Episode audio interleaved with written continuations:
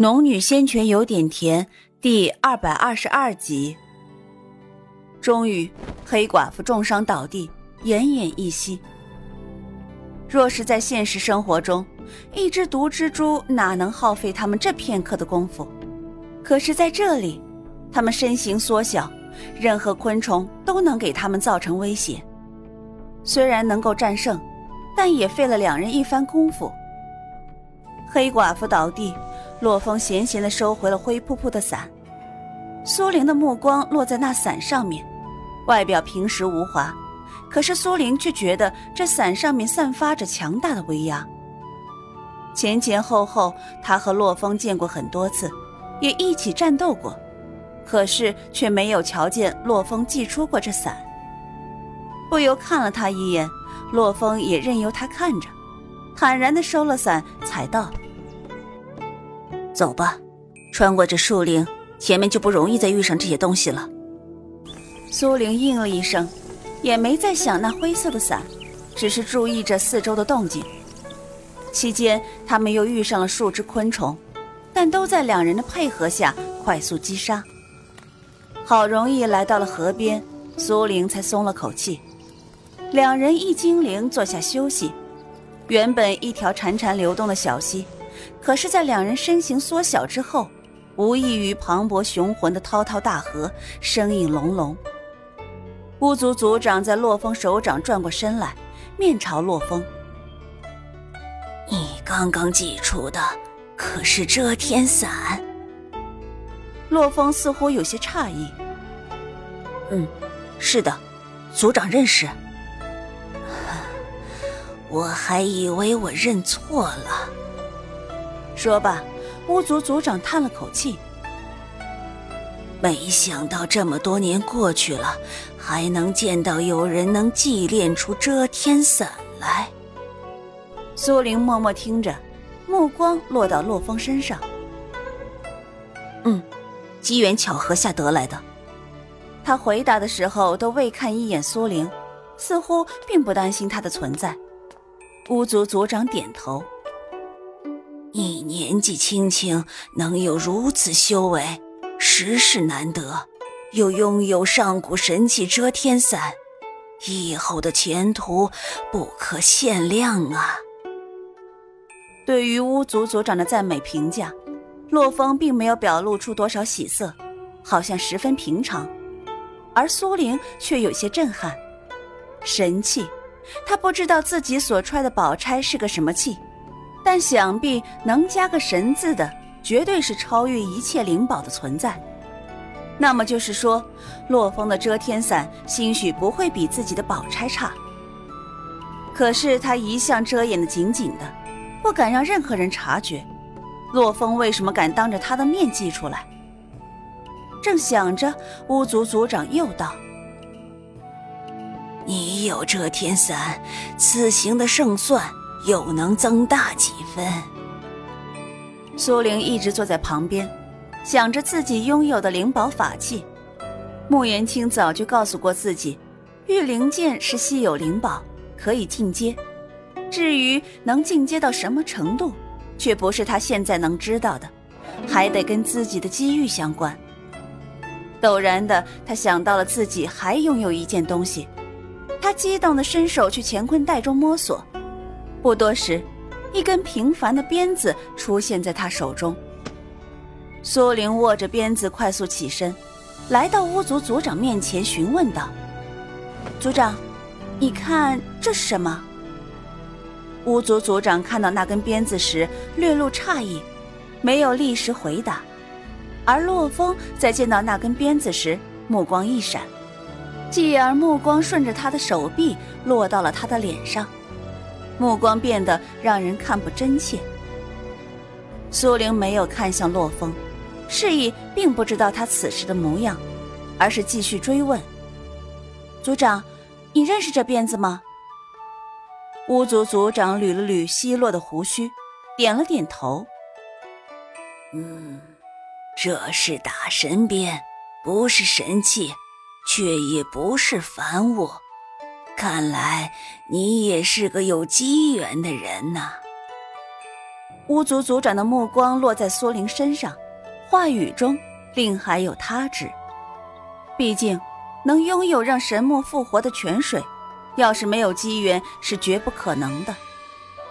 苏灵嘿嘿一笑，绕开这话题，继续道：“族长，能告诉我这打神鞭有什么作用吗？为何我此前用过几次都没有效用啊？”巫族族长有些失笑的捋动胡须。你如今还不到分神期，除非遇上特定的物种，否则是不能发挥它效用的。苏玲询问的时候，洛风就站在身边，并没有出声打断两人。苏玲突然转动眼珠，想到了什么。特定的物种，我记得上一次在阴虚中，我用过这鞭子对付那些魔头，呃。似乎有些效果。巫族族长点头。魔头乃无生命、无形之物，但却有神念存在，是以打神鞭能对其起到一定作用。哦，那这么说来，若没有遇上特定的物种，它就是一根普通的鞭子了。除非我的修为达到了分神期。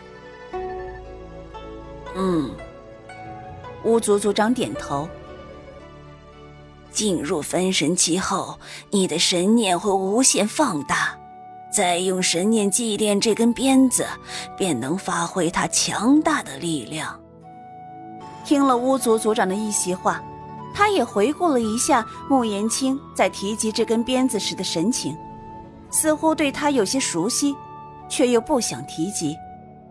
难道他跟这根鞭子有些渊源？思维只兜了一圈，便立马收回来。毕竟眼下的情况还是很紧迫的，没时间让他想其他事情。族长，接下来我们要往哪边寻？苏玲看着这茫茫天地，全被树木遮蔽，御风诀和御剑术都受到一定限制，无法飞行离开这里。他们只能徒步而行，但若是徒步而行，以他们娇小的身量，不知道何年何月才能从这里走出去。这也是我第一次来此，只闻祖上曾言，西方是精灵的王地，且不可踏入。哦，特指了精灵的。苏玲抱着侥幸心理询问。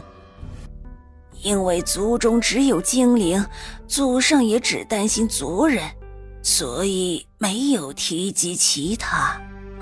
洛风此时突然插言：“既然西方有意，我们可先行查探，如果真有性命危险，再想办法。眼下也只能这么办。”于是两人一精灵再次上路，沿着小溪边往西方走。几人往西行了两日。